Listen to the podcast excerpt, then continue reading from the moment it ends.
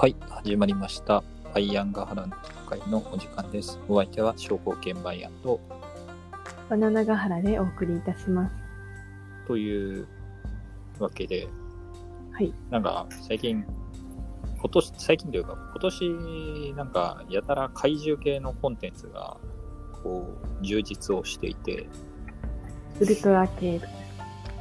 そう、ウルトラマンも今年のやつは流行っていたし、そして、今度は新ウルトラマンとかも、ああの、秀明エヴァに続いて、とウルトラマンも新です。死んでやるんですよっていう話もありますし、で、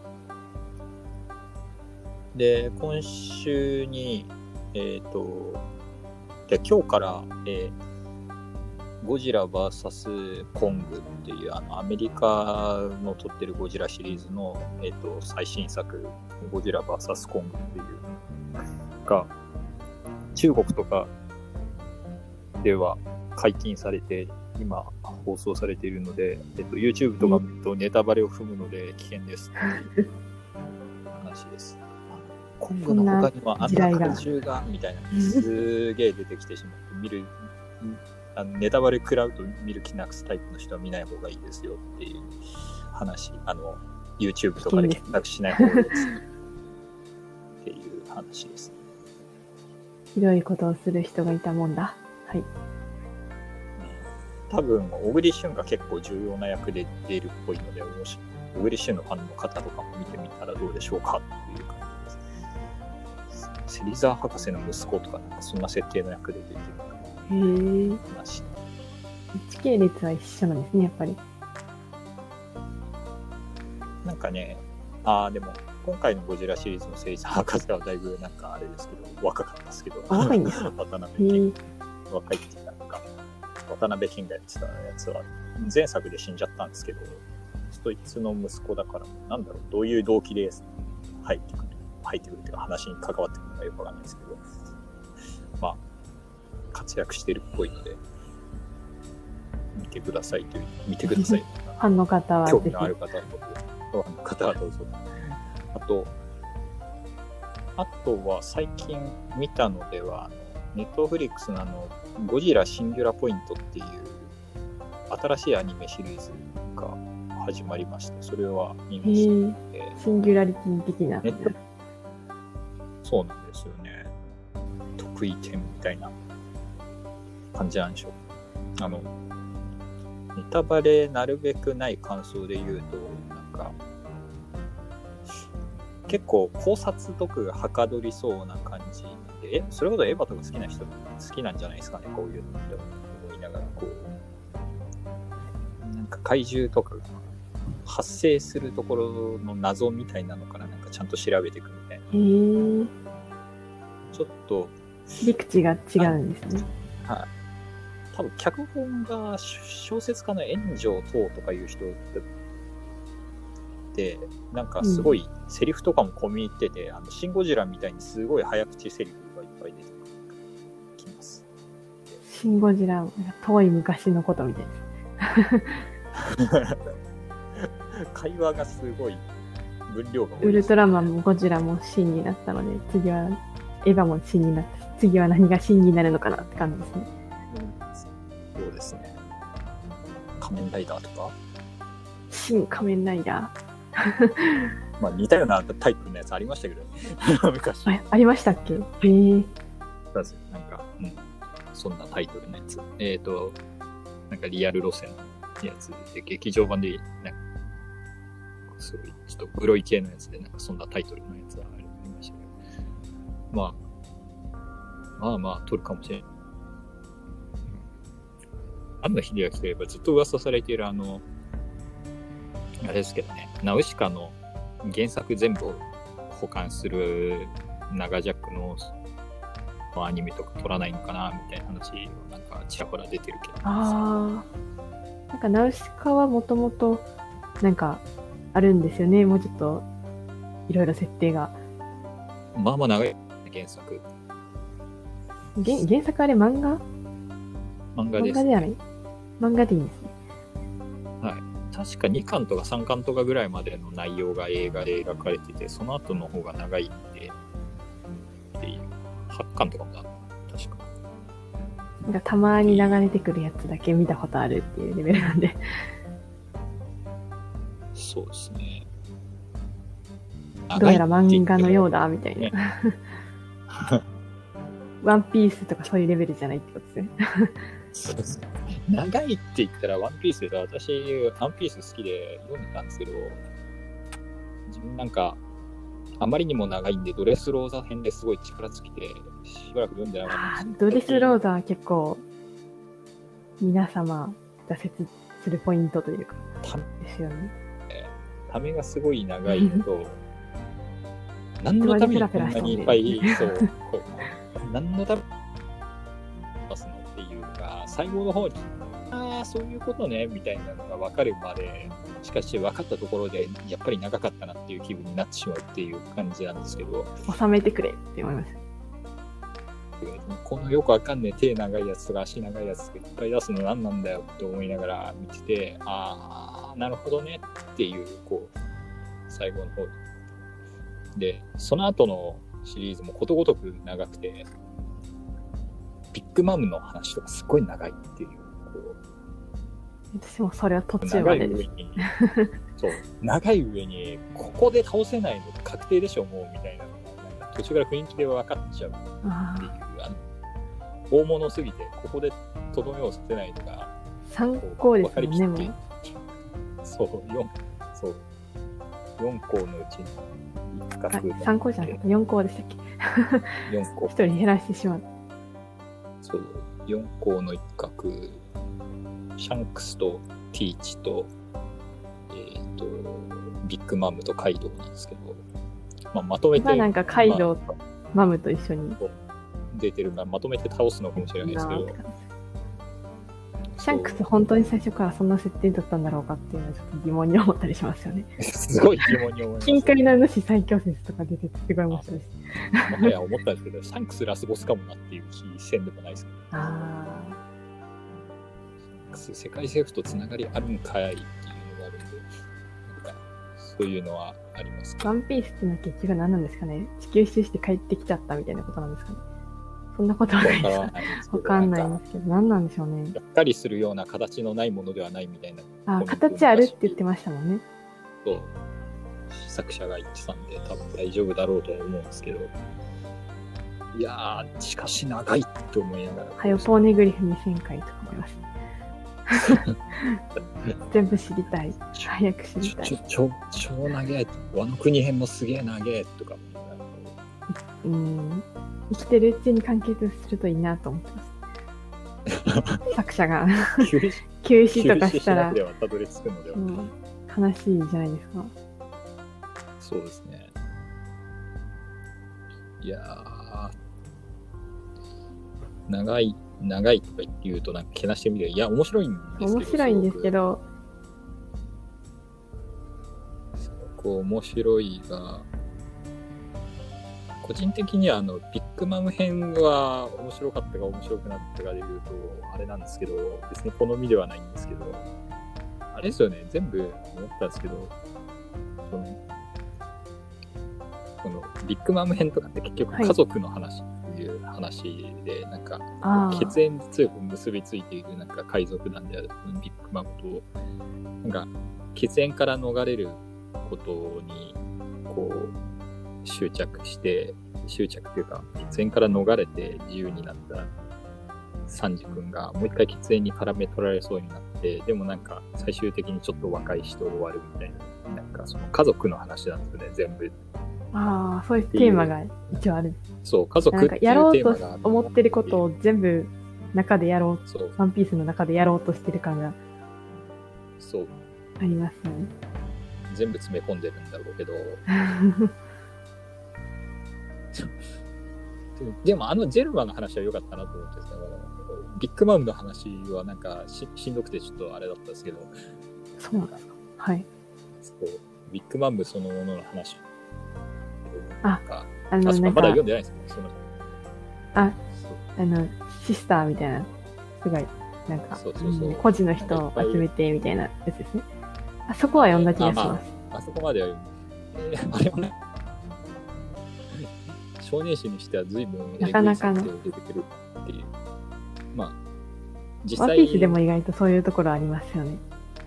あの、ガガス、ガスガスの身の人とか。ああ、ガスガスの人、あんなひどいやつなのに普通に仲間っぽく登場するのびっくりですよ。ギャ、ギャグ顔をかまして、お前そんなこと知ってる場合かみたいな。半分ボンドルドやろうがっていう感じですよね。ギャグ要因として出すにはお前の悪事ひどすぎなかったみたいな結構ありますけど。ヒドフロントとかにいませんみたいな感じですよね。やってることはね。仲良しです。仲良し結婚しますよ。上昇負荷とか、なんか実験してんじゃないですか。こいつら共闘できるレベルの悪だったっけ？みたいなの結構あって。まあでもルフィも海賊ですからね。そういうなんかこう、そうですい一応倫理観が飛んでる人なのかもしれない。倫理観はないっていうところで共通しているのかもしれないですけどね。個人的にはワンピースの中で好きなキャラクターはバギーなんですけどね。ああ、バディもいいですよね。順調に大物になってるそう 格を感じる。私はあの無難にクロコダイルとかがクロコダイルかっこいいですからね。ずるい、ずるい好声き。めめっちゃかっこいい。今よく考えると、あいつ懸賞金低くなかったみたいな。うんなんかあの、うまいことやってるから懸賞金が低いんじゃないかみたいなの言われたりします。そういう。そういう立ち回りが上手というか。今なんか雑魚っぽいやつでも10億とかですからね。雑魚っぽいって言ったらあれか。雑魚ではないんだけど、なんか、そうなんですよね。なんなんていうの例えば、インフレしちゃってるし、その、ナンバー2とかナンバー3とかも別に本人が天下を取ることに興味がないやつとかが10億とかだったりするんで、ああ。あ、確かにそうですね。そうそう。その辺がなんかね、白ひげの傘下の奴らとか顕著だったんですけどね。あの何億とか言ってるんだけど、なんか別にこいつら天下に興味ないから、なんか言うたら、は、はあの、本当の意味での覇気のない奴らなんで、あの、覇気は使えるんでしょうけどね。うん。覇王色絶対出ないって感じですね。そうそうなんですよね。王座に興味のない人たちの強いやつっていうのが結構いる出てくるんだけど、それをなんか超えるべき壁として提示されても、この人たち別に志面で超えるべき壁じゃないから別にどうでもいいんだよなってなっちゃうっていうところはないではないっていう。その点ね、ドンまあでもあれじゃないですかね、あの辺はいいんですけど、はい。あ、どうぞ、はい。あそれはあれじゃないあの、矢のつく自由業の人がすぐ逮捕されるとか、そういうああ、政府的な感じの話なのかもしれない。まあ。ね、なんか、結局トップどころ以外は、なんていうんですかね、こう、そんなに超えるべき壁感がないっていうのと、あとなんか、敵の傘下に下ってるやつがまた裏切る、裏切らないみたいな話とかも、なんかこう、数が多すぎて、もう一人、もう何人かに絞ってくれとか、なんかちょっと思わないでもないではないですが、ただ面白いな。空、空島、空島、空島空島。はなんかもう、て敵幹部のこととかも何も覚えてないですよね。逆に。エネルのことしかわかんないみたいな。エネル強よく読んだんですけどね、みたいな。あなんか、雲みたいな剣使うやつとかいたよね、みたいな感じになって。なんか、ま、丸っこい人とかみたいな気がするみたいな。悟り、悟りとか。ああ、いました、いました。悟り。全体的に弱いですよね。そう。エネルのインパクトが強すぎたのも良くなかったかもしれない。まあね。空島、空島、空島、うん、は今考えると、思ってたより長くないなって思いますね。そうなんですよ。思ったより長くないんですよ。そう。やっぱ今のはやっぱ長いんですね。いや、ビッグマム編とか、こいつに名前つける必要あるみたいなやつ来るじゃないですか。シャーロット家47条とか出てくるじゃないですか。47条の名前を覚えろとそそんなにおおりましたっけ？いますよ。70人ぐらいいます。子供確か。上の方しかなんか、うん、超強いやつ目立ってないような気がします。して片栗しか覚えてないみたい スムージーとかいませんでしな。あ、スムージーいました。た。女の子にキャンディーのやつもいました。絞っ絞ってくる。ああ、ペロステロ。よく覚えられますね。意外とあの、顔と名前を一致させるのは得意なんです。すごいな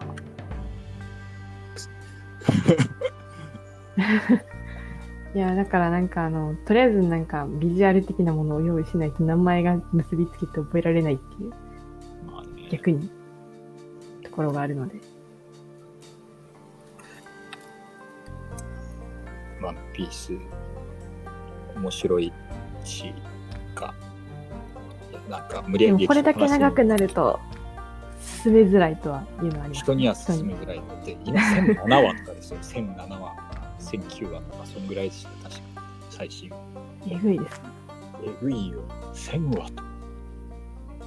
うん。だってもう、長すぎて、特に1000話でアニバーサリー雰囲気なかったもんっていう。普通に淡々と1000話超えていくみたいな。こち亀とかは何話だったんですかね、最終的に。ああ、何話だったんですかね。いや、すげえなって思いながら。これ考えると、あ20、こち巻とかで亀は話数全1960話ですね。ああ、まだ届かないですね、じゃあ全然。ワンピース。それより前に終わる。関数は全200巻。その方がありがたいといえばありがたいですけど。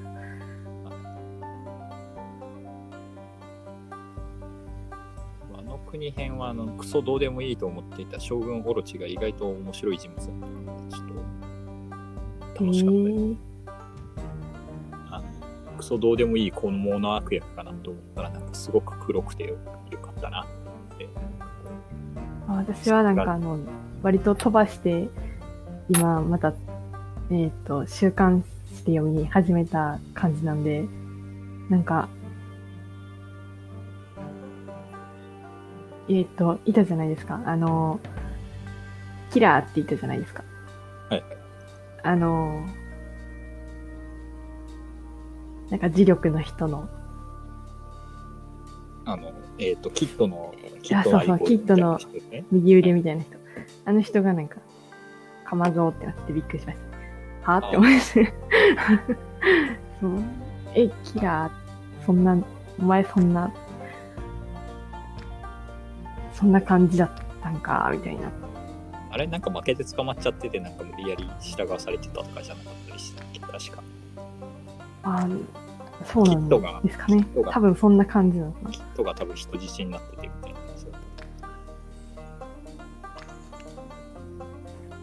そんな感じのお花。すいません、ちょっと、でしょ申しあ訳ない。ついつい。そう。ワンピースも歴史ものっぽくてちょっと面白いところもありますよねっていう。あ、そうですよあね。今週はバナナガハラさんの方は、えっ、と、リトクの聖観、方はい。弟のリリュウですね。で、今週はバナナガハラさんの方から聖観のリリュウについてお話をしていただこうと思いますということで、よろしくお願いいたします。はい。えー、リリュウは先先週、うん前回私が担当した回のリトクの弟で、えーとこの兄弟は上からリホ、リトク、リオ、リリュウ、リジョウなんですけど、はい。なんで、えっ、と、まあ、真ん中よりちょっと下の方ぐらいの兄弟って感じですね。はい。えー小さい頃から文武両道で、カハンっていう人が、えー、職の方にいたんですけど、はい。まあその人にも、えー、本育の優があるよねって言われて絶賛されたりしてるんですね。本育っていうのが何のことかっていうと、えー、モーホンっていう人とカイクっていう人のことなんですけど、はい。まあどっちも、えー、多分本育の優みたいな感じで言われてるんだと思うんですけど、なんか、三国志のあたりに出てくる宗人っていう人とか、あはいとテイクとかがそういう風に言われて、すげえ強いみたいな意味合いですね。この辺はあんまり詳しくないんで、サクッと調べた話なんですけど、このはい。モーホンっていう人がなんか、えー真の武王に取り立てられて使えてたんですけど、その真の武王となんか一緒に力比べで叶えを持ち上げるっていうのをやって、はい。で、その時に武王がなんか、あの、足の骨を死んじゃったっていうので、罪を問われて処刑されたっていう人で、超かわいそう。そんな最後、そうなん？みたいな。なんか生きたう牛の角を抜く力とか書かれてるんですけど、すごい。最後そうなんっていう、かわいそうな人で、でこのカイクっていう人は、はい。ええこれも中国の戦国時代の英の人なんですけど、はい。ええなんかめっちゃ先金のものを持ち上げる大力無双の勇士。はい。パワータイプみたいな。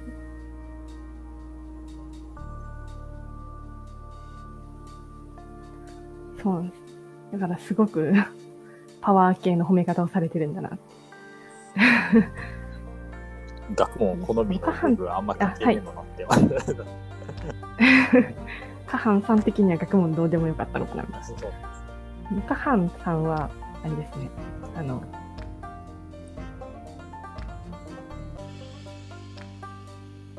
えー、三国志を記した珍獣とかを取り立てるように、こう、仕向けたりとかした人ですね。かなり影響力が職の中で強い人で、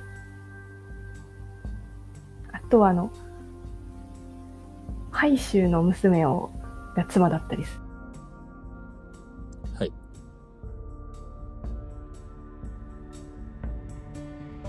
思ってるよりすごい人なんだなと思って。そんな人とリリュはいー交流あったのかなとか。ハ州が、えっ、と、大丈夫ですか、はいあ、海州のあの娘を妻にもらってたりして、結構大なんか思ってたよりもカハンさんすごい人だなと。ビッグネームだったという。そうな。大人物。そんな人にこう、婚育の家があるねとか言われても、取り立てられるって、リリュース、すごい有名人じゃんって思って。えーで、えっ、と、まあ大体ずっとはい、兄弟で一緒にいたっぽい感じなので、清晩年の乱で、李徳や他の弟と一緒に駅州にやってきて、で、長金に評価されて、長金の傘下に入って、で、なんか弟ころ、弟というか、リオは、李徳にとっては弟なんですけど、えー、リリュウにとってはお兄さんなんですけど、で、その、勢力がだんだんでかくなってきたリオを患った長金がリオを殺しちゃって、で、仲が険悪になって、で、長金と戦うことになって、これを打ち破る。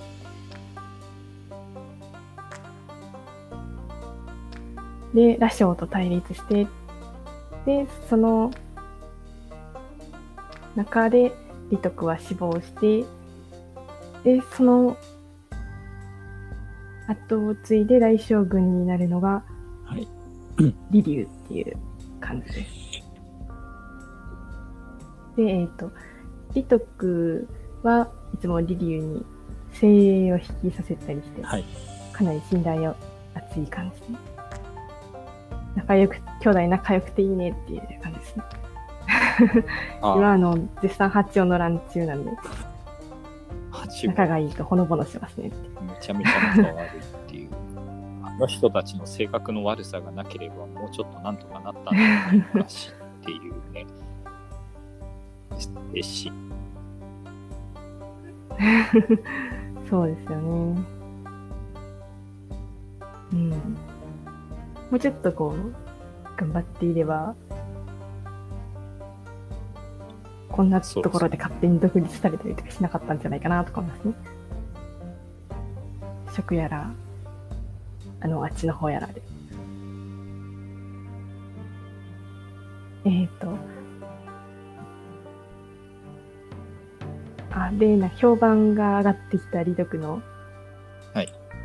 元にいっぱい人が集まってくるんですけど、まあ、イメージ戦略というか、来るもの拒まず的な感じで食料を分け与えたりしてたら、まあ、それは足りなくなるわねっていうことで。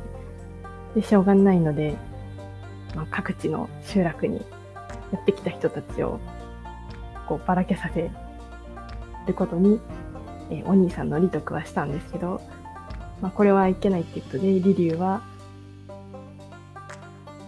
まあ、陛下のすげえパワーで勝利を収めてきましたけど、今まだちょっと山からの収穫も得られてないし、食料が厳しいです。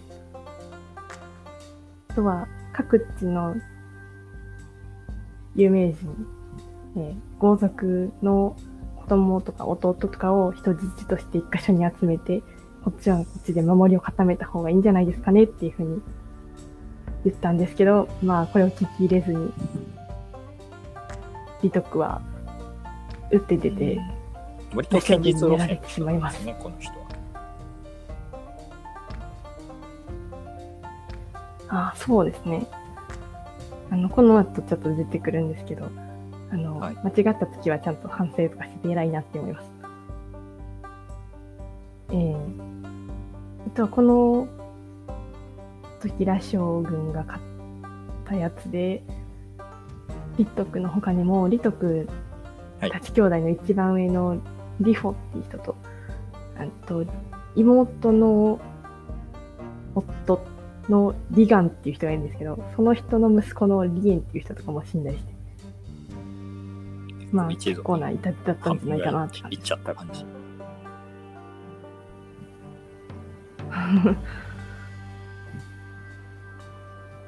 で、えっ、と、李竜は、えー兄の李徳の息子の李東と李勇と、まあ、その他廃山兵たちを集めて、はい撤退して、後を継ぐというか、まあ、大将軍だぞってことで、はい。兄の役割を変わる感じになりますね。えっと、この時あの上のリホ、リトク、リリオは全員死んでるんで、まあ年功序列的にリリュウなのかなって感じです。一応はい弟のリジョはまだ生きてます。大将軍、大都督、駅州国ですね。えーはい。そうですね。なんかいろいろいろ3点セットだと思うんですけど、これ。あの、領収木とかのあれで、、自称の、自称3点セットが来たと。なんかよくわからんが。はい。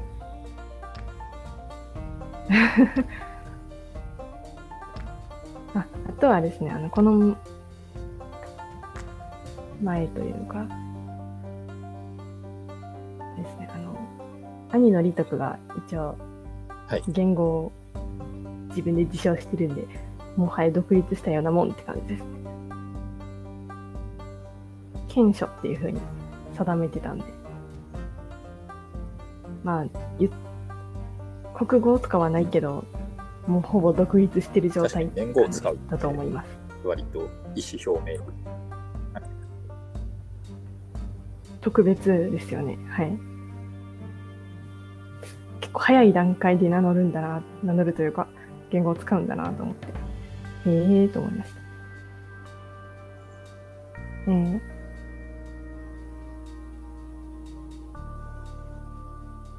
で、えっ、と、ラシオ VS リトクというか、リトクが負けて死んでしまって。で、ラシオの本体と別に、薬神っていう人物が、えーその土地にいたんですけど、がラシオにこうして、リリュウがまとめた軍団をまた攻撃してきて、で、リリュウとリジョウは、その羅生の方の上司っていう人に、で、えーリリュウとリトウは薬神っていう人のと迎え撃つことになって、はい。まあ二方面作戦ってことで、だいぶ厳しかったんかなとか思ったりします。で、えー、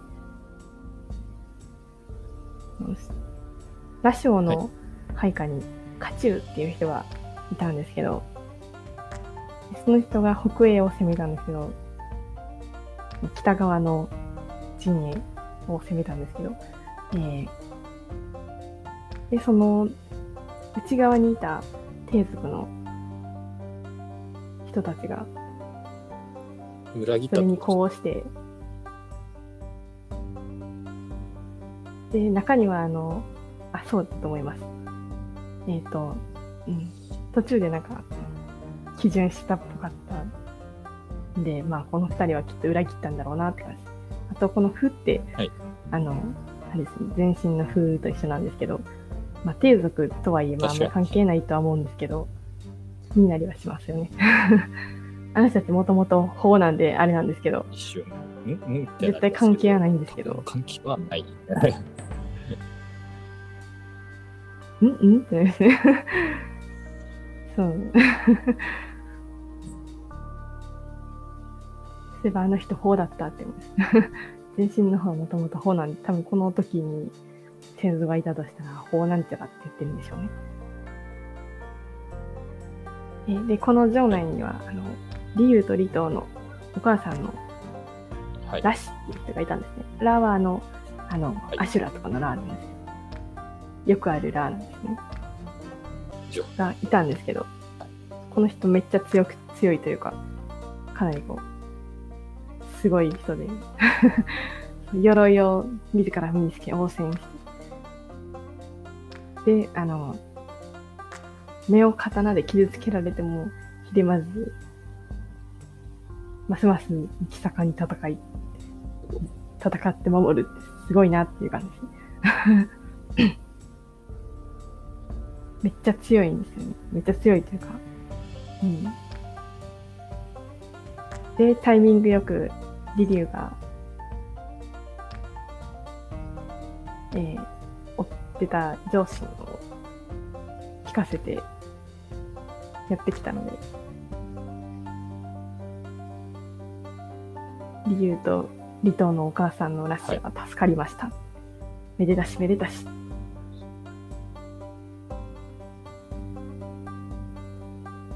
えっ、と、この後というか、まあ、はいもうちょっと後に出てくるんですけど、今回は話さないですけど、あの、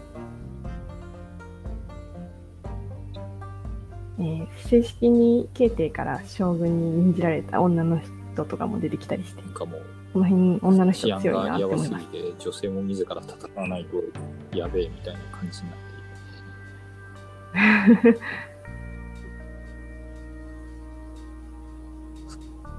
群馬みたいな感じかなとか思ったりしたね。なんか群馬も言いません？群なんか、あれは養蚕がうんちゃらかんちゃらって聞きました。で、なんか女の人の立場が強いみたいなので、肝っ玉母ちゃんみたいになるんじゃないかみたいな。確かに食もなんか蚕とか言ったりするな、シルクとかありますもんね。あるのかなと思ったりして。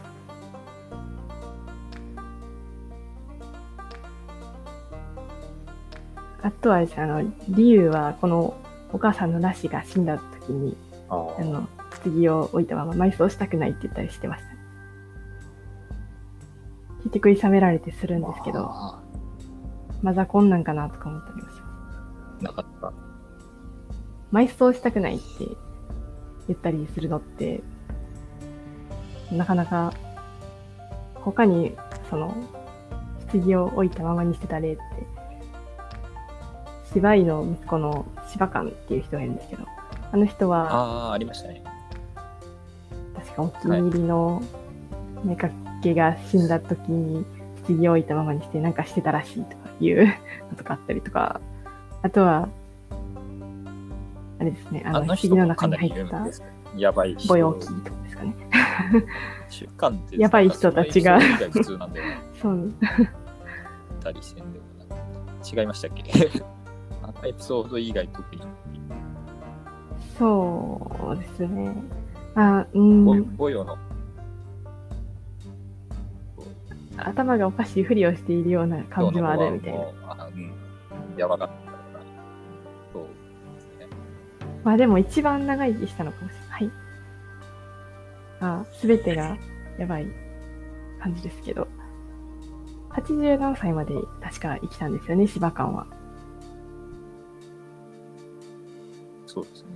芝家のことは可愛があのってた子が一番まともだったのに死んじゃったみたいな、なんか悲しんだみたいな話ありましたね。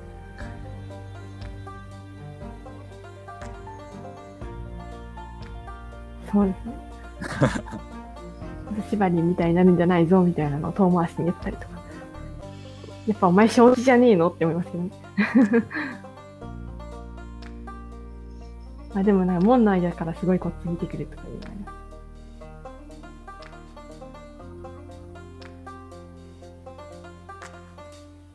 あ、えーと。あ、ラッシュは無事でしたっていうところまでですね。で、えーっと。はい。で、まあ、すべて丸く収まったかに見えたんですけど、その後、ラショウの方に追撃をかけたときに、リユのお兄さんのリトーが、うっかりここに当たっちゃって死亡しちゃったよ。なんてこったい。で、リトクとか、リトーとか、リフォとか、かなり主要なメンバーの脱落が相次いで、不安になったのか、リリュウは、えっ、と、さっきちょっと話に一瞬出たビガンのはい。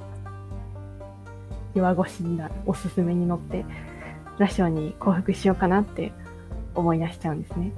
で、えっ、と、それは、リジョーとリリュウがすごい止めたんですけど、まあ、決意は固く、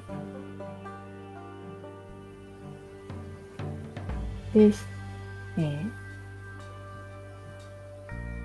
リリっていう人がいるんですけど、なんか名前の響きを聞くと、これもなんかすごい可愛い人みたいな理感じにに離れる聞。こえちゃうんですけど、はい。この人もあの、そうです。はいリガンの子供なんですけど、この人は、えっ、と、わざわざ別のところにいたのに帰ってきて、父親に、父親を諌めたりするぐらいには主戦派というか、だったんですけど、で、このリリとユウが独断で、まあ、攻めた方がいいと思うけど、はいあのじじいとも言うこと聞かへんけど、どうしたらいいかな、みたいなことをお話しし合って、で、二人で、二人でというか、ね、民衆を集めて、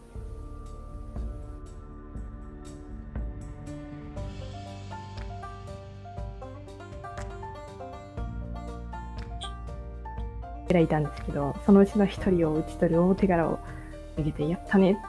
あ、ちょっとすいません。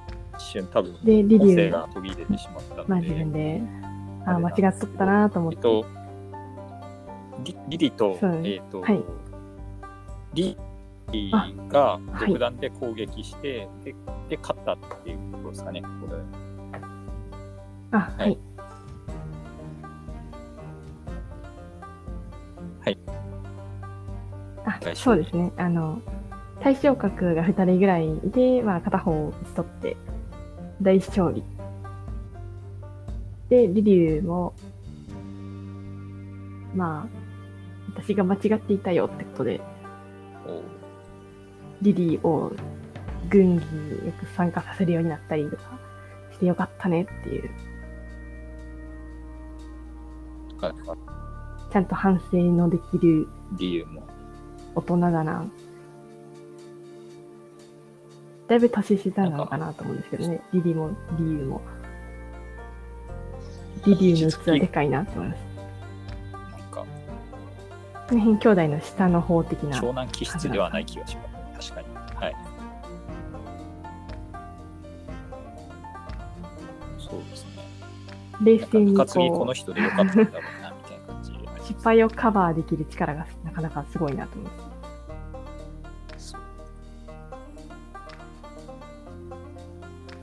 すごい正解感、安定感。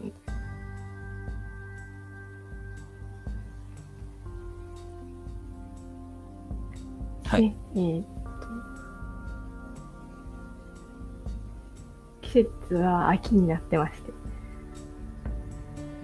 て。で、えー、まだラショウと戦ってるんですけど、ラショウは、の軍は城にこもって籠城戦を始めてしまったんですね。で、えーと、しょうがないから、リリュウは近場の城を拠点にして、やっていこうかなと思ったんですけど、コストタウン。その城も城下町も、もう誰も一っ子一人いない状態で、まあ略奪するもの特になしってことで、そう、はい。あの、リリュウの軍は食料不足に陥って上と戦うことになってしまうんです。略奪をしようとするなって思ったりするんですけど、まあその辺は、まあ低族だからってことなのかもしれないですね。まあ略奪っていうか、まあ徴収とかそういう感じだったのかもしれないですけど。肉。そんなもん当てにして城に入ってくんなって感じ。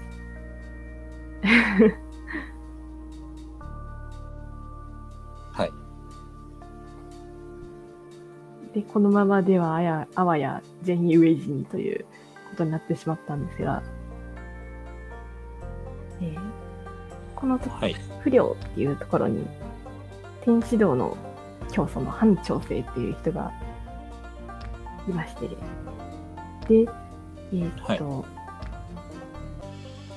清浄山っていうところに拠点を築いていたんですね。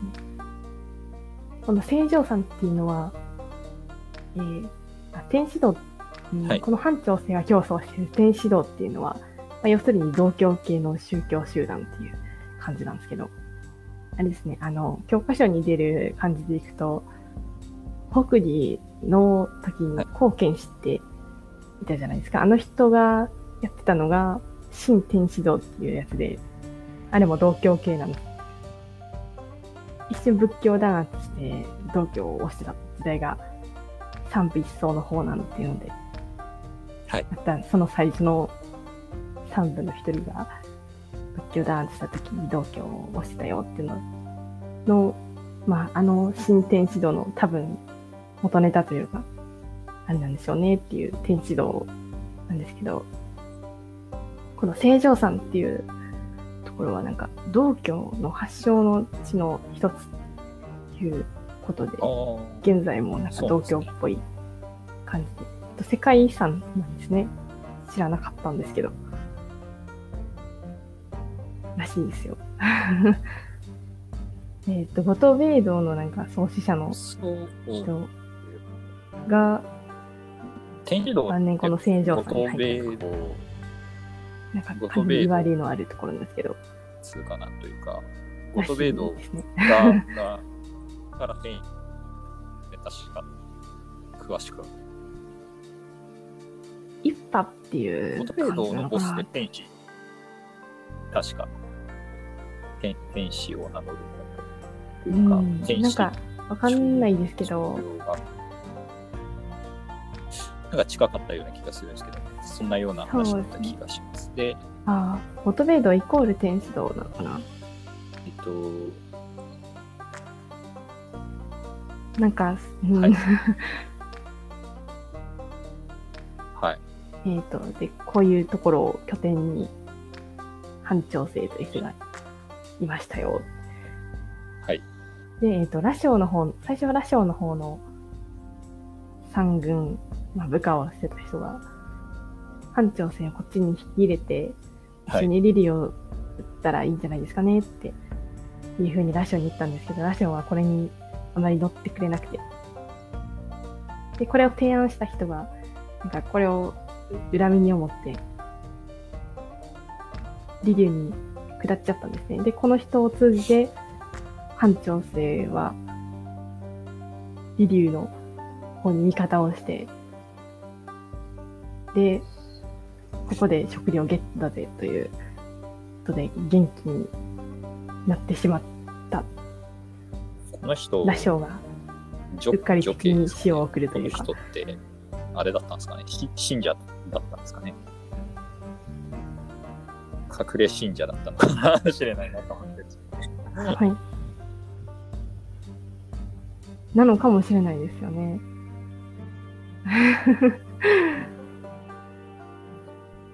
でもなんかあの、アニさんが、そもそもこの、えー、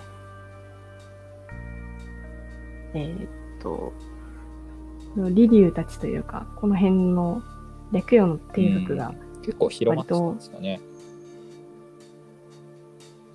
ゴッドベイドとか信奉してたりしてあと7人いるんだろうみたいな感ぽ い感じですよね。じ。ワンピース的なやつが。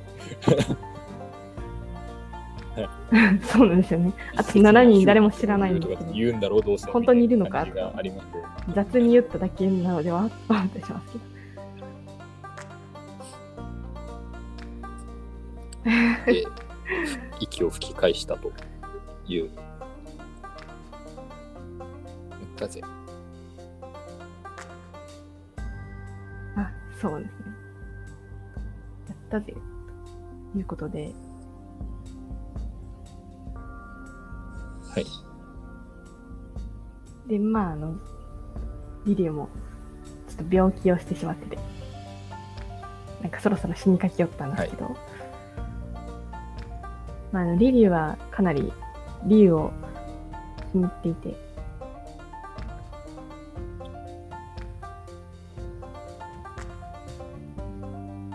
めちゃくちゃ気に入ってて、その自分の子供たちに、んとリュウ君にいいようにしてあげるんだよ、みたいなことを、はいいっぱい言って、まあ、要するにリュウを尊重するように嘘。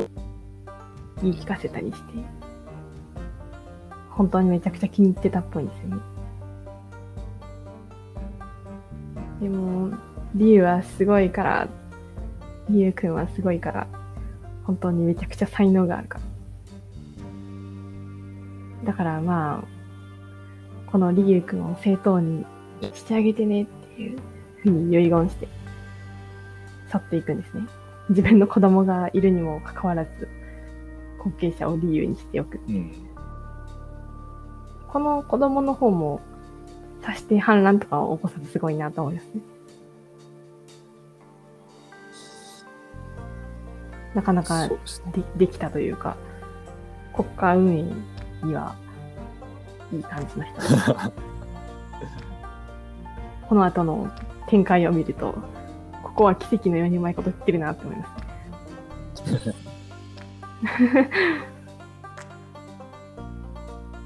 泥沼化するんですよね。えー、綺麗な死に方ということで、リリュウはリュウに後を託して、56歳でこの世を去りました。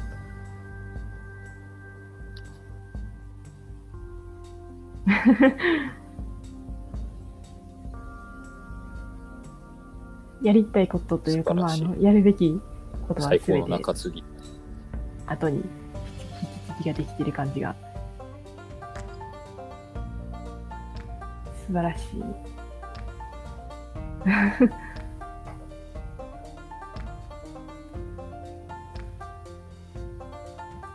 一応で、このリュウは自分の次の、えーとこのリリュウがし指名した理由は次に、えーはい。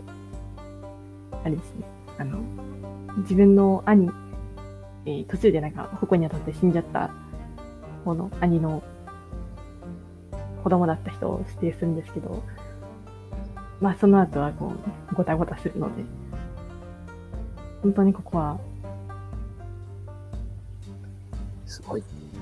リリュウの子供がいるのに理由立てたのに何も起こってない、すごい感じです。ちなみに弟のリジョはまだもうちょっと生きてます。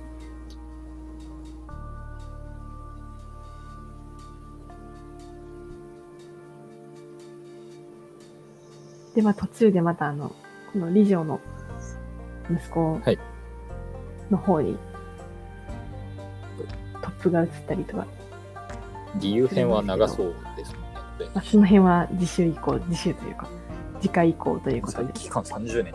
まあまあ、まあまあ、そうですね。ちょっと前後編に分けようかなって感じです。うん。そう、そうなんですよね。多分トこの時代ですよね。さ。すがに、これを越すのはなかなか難しいのかなとか。ああ、でもあれですかね。あの、寮の部艇とか長そうな感じしますね。あの人ならいけるかもしれない。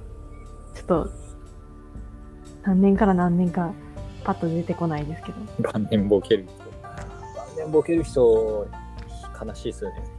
晩年ボケたんかって感じになる人です。ボケ、ボケではないと思うんですけど、なかなかちょっと一人で完結しちゃった、みたいな。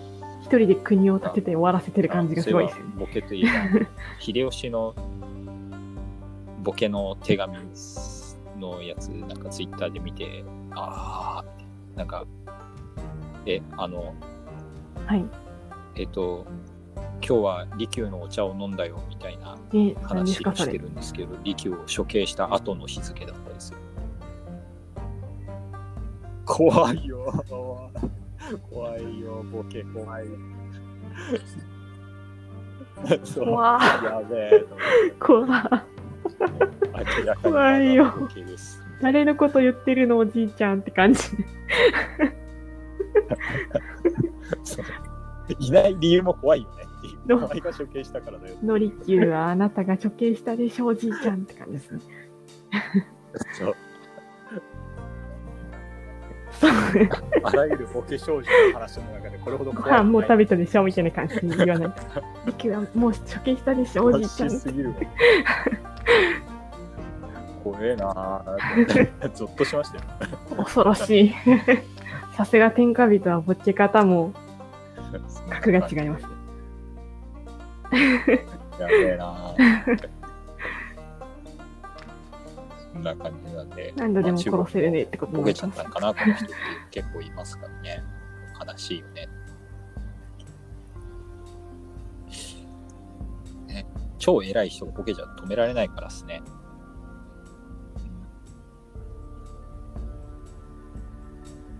きついな。ああ、誰、誰も止められない。年いっててもね。お用水とかはずっと元気なんですけどね。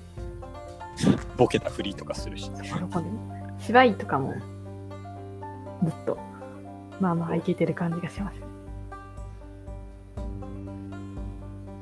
そう、ボケ、ボケたふりができるやつボケてないって。あ とはですね、なんか、うん、ボケたふりっていうか、すご無害な酔っ払いアピールとかも、保身としてはよくあるやつですよね。私たちが大好きな無害な人ですよ、みたいな。すごいな。と言ってきながら建国とかしちゃうんですけど、ボケたふり。そういう人。はい。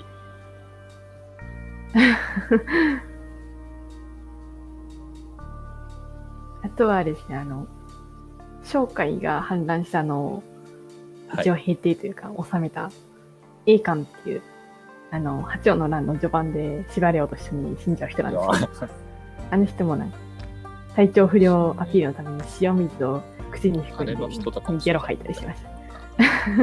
白白真の演技だなと。反反乱進めた人とかもなんかいきなり体にうんこを塗りつけ始めてなんか狂ったふりをして逃げた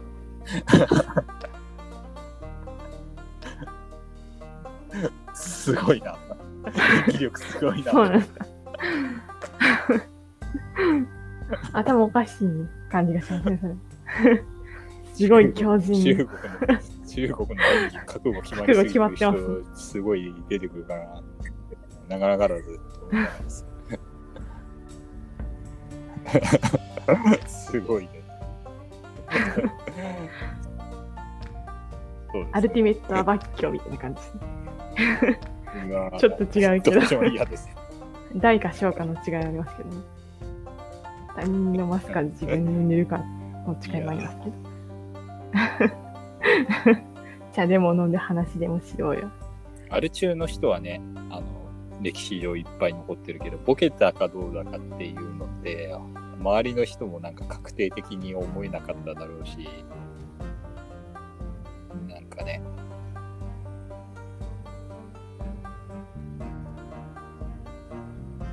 そうですね。ああとはあれですー、ね。超天爵。この前まで言ってた善良の最後のちょっとあれ演技、演技感ありますよね。確かに。超天尺なんかも、あれは本当に、あの、心神喪失だったのかっていう言っ。てたんでしょうね、多分。そう考えると、そそうそれを疑って、悲しさが少ないからいいね権もいびってたんじゃないかとか思ったりもしますよね。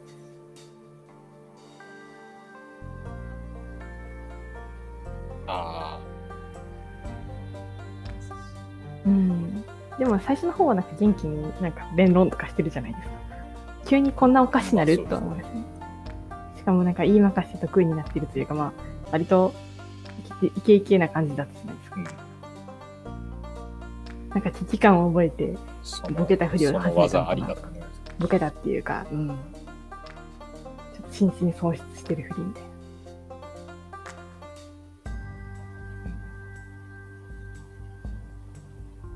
まあでも、真実は、ちょっともうわからないですか？らね。そうです。一つとは限らないので。なんか、長生きするのも、あんまり長生き好きなように解釈するのがいいのかなって思いますやあの別にボケた人、必ずしも長生きなわけではないんだけど、なかなかそういうのもありますよね。まあ、長生きといえばさっきのあの天使道の人130歳とかまで来てるんです。ごめんなさい。嘘くせえと思いあそうですね。なんかあの、なんですっけ、劉備と戦ったんじゃとか言って。言ってはないけど、なんか戦ったんじゃよみたいな 話があったりとかの。劉備に使えてたんだよとかいう話とか。嘘。臭いって言ったらあれですトッチョはなんか全てにおいてこんなやつおるかみたいな感関子さん言いくるめらじ。でれても関子めっちゃ懐いてるしなとか思いますね。でも関子さんが懐いてるとか。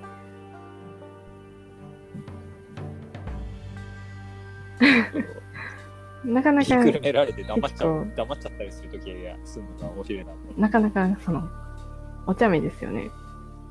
お茶目。こうしてんのに全然やってることはまあお茶目じゃないですけどって言われたら、仏教信仰してたからちゃんとこう、そこで過去は終わりですよ。とか言われて、うん、そうか。え 納得すんの？そうあれあれね、それこそ、なんか、ワンピースに出てくる悪役みたいな感じがする。それもそうか、とか言って納得しちゃう感じ。割と素直な性格ですよね。納得すんのかよみたいな。ああ、良くも悪くもなんか純朴というか、純朴でもないけど、うん、素朴な性格なのかな。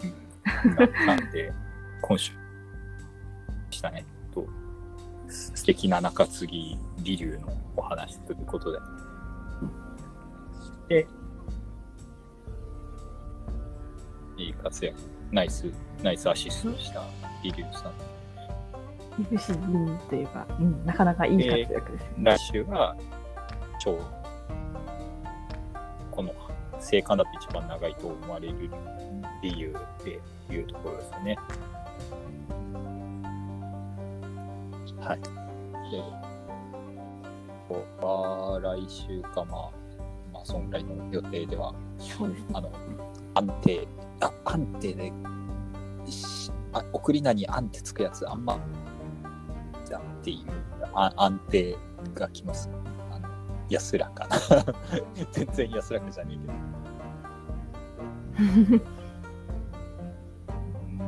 うんな送りな来ちゃったぞみたいな。ああ、先週の和定側投資の方の安定とかも考えると、うんって感じですね。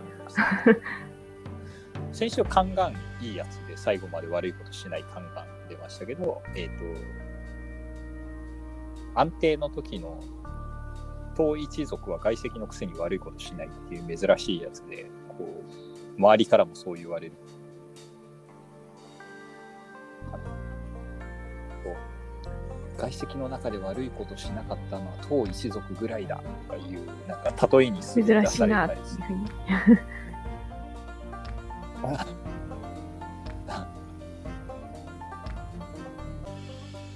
誰誰誰まあ、そういう例えのカンガンバージョンでいくと、カンガンの中でこんなに強いやつは、もはやあ、なんか、兆候だけだよみたいなやつと一緒ですね。ちょうど、中国の超強いカンガンみたいな動画が YouTube で上がってましたね。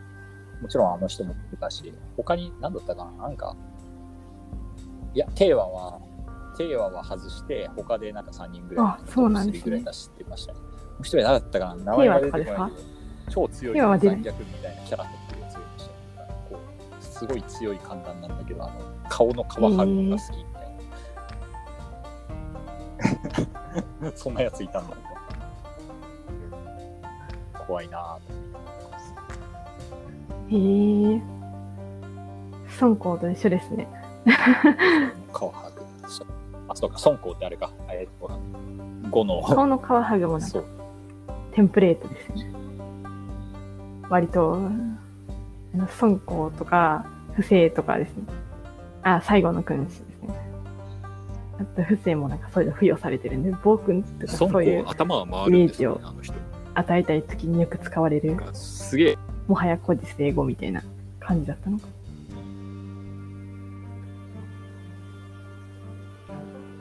なかなか不思議な感じですよね。そうそうそう。ああの、言い返すエピソードが2つぐらいの。お前お前ってて言うらしいけどどっちも鮮やかで、しかもなんかちょっとサイコっぽいのがなんか怖く、怖いな。そうです。なんか、果樹になんか言ったりとかあの果樹は確かあの、皮剥ぐエピソードを、ね、引っ張り出してましたよね。足投げ出しながら聞く。なんで皮の皮剥ぐんみたいなことを聞いたんですよね。果樹なんでそんなこと聞くねんと思ってました。そうですよね。あ、それは尊果樹エピソードが。あ、でもそれは果樹、えなんか2つぐらいあって、あれですよね。どっちかがどっちかですよね。どうして皮剥いだりしたんだちょっと混ざりがちみたいなことは言われ、あー、どどっちだったかな？覚えてねえや、もう。あ、あら、果樹じゃないです。そうそう。王政だ。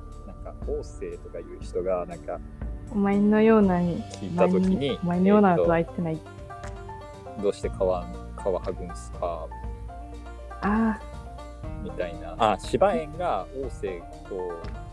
芝園がなんか訪ねて、えっ、と、どうして皮剥ぐんですかって言ったときに、そのなんか、と、そう、棒打ちながら足投げ出してる人がいて、そそっちを見ながら、こう、群れを働くやつ。隣にいた時に。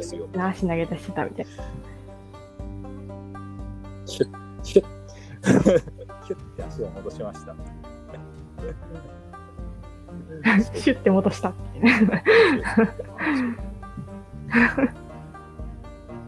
なかなか場面が浮かぶいいエピソードですよね。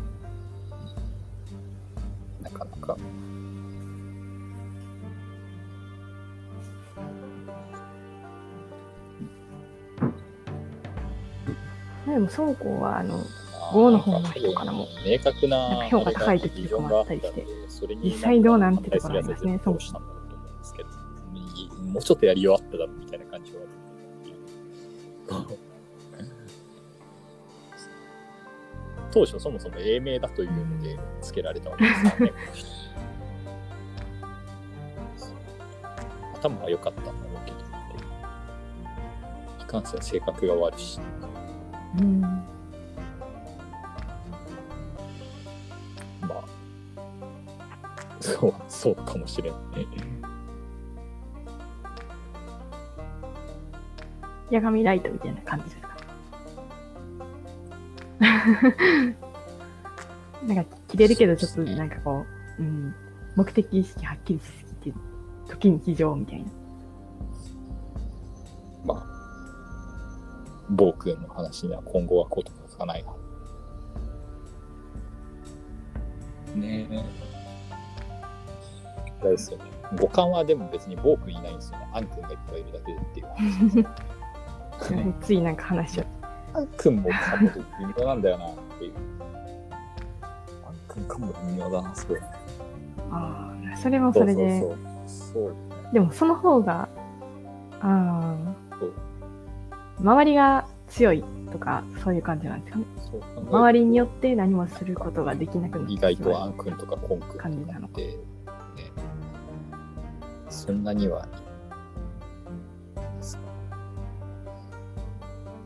っぱ荒れた時代のよくわかんない国の人の方がアン君とかコン君とか多いよなっていう。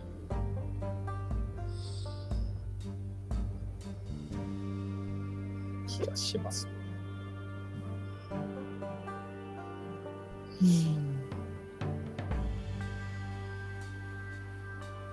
そうなんですよね。なんかやね、りたい放特に何も悪いるだけポー君の方が幸せそうではありますよね。楽しんできたんだろうな、みたいな。まあ最後やばかろう最後はと。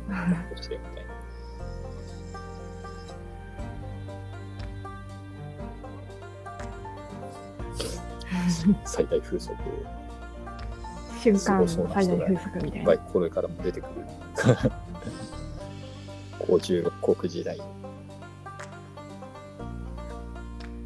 ろしくね。というわけで、えっ、と、はい。そうですね。当番組は、えっと、メールとよろしておりまして、えっと、ワイヤンガハラとマック Gmail.com に、えっと、メールをお送りいただければ、えー感想として紹介いたします。また、えー、ツイッターのハッシュタグひらがなでガハラで、えーつぶやいていただくと感想を拾わせていただきます。ところと、あとは、えっと、ツイッターの、えー公式アカウントにメールいただければ、えーそれも感想としてカウントさせていただきます。紹介させていただきますので、よろしくお願いいたします。というところで、えーございました。えーお相手は、えー、商工研磨屋と、ありがとうございます。